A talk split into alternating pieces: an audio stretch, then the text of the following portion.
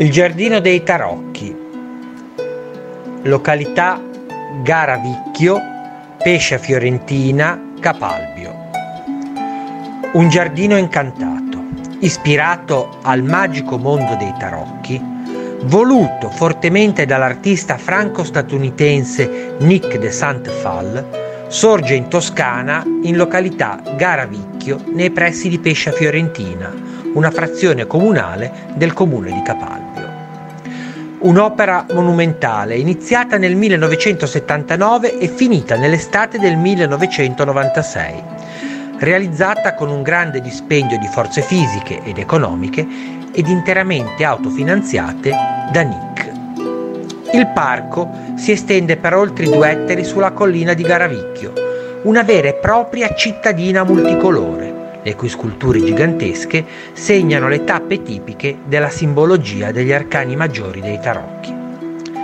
La doppia muraglia di tufo che lo circonda, realizzata dall'architetto Mario Botta, segna un limite invalicabile, una barriera sul quale spicca un unico ingresso chiuso da una cancellata che separa simbolicamente il mondo profano, che è all'esterno, da uno spazio sacrale che è il giardino, interpretando così il sentimento di Nick de Saint-Phal.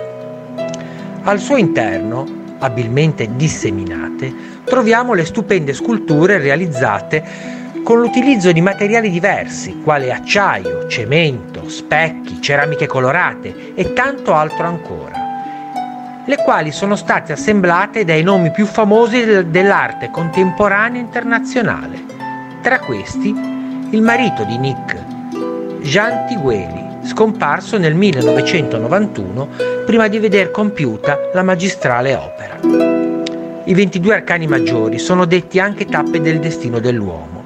Quindi il visitatore non solo all'interno può ammirare tali mirabili sculture, ma può, se vuole, in rigoroso silenzio, percorrere un cammino iniziatico individuale in quello che non deve essere considerato un parco dei divertimenti, ma semmai un giardino dall'alto contenuto esoterico. Nick de Saint-Phal, dopo aver abbandonato definitivamente il nuovo realisme, si dedica alla costruzione del giardino dei tarocchi, ispirata anche dalla visita a parchi importanti, quale il Giardino dei Mostri di Bomarzo e il Parc Güell di Anton Gaudí a Barcellona.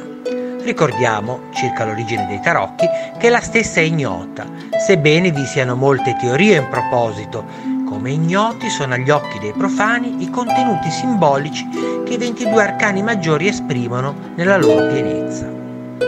Contrariamente a quanto comunemente si pensa, i tarocchi non servono soltanto a divinare il futuro, anzi, la divinazione è l'ultima delle sue applicazioni più semplici.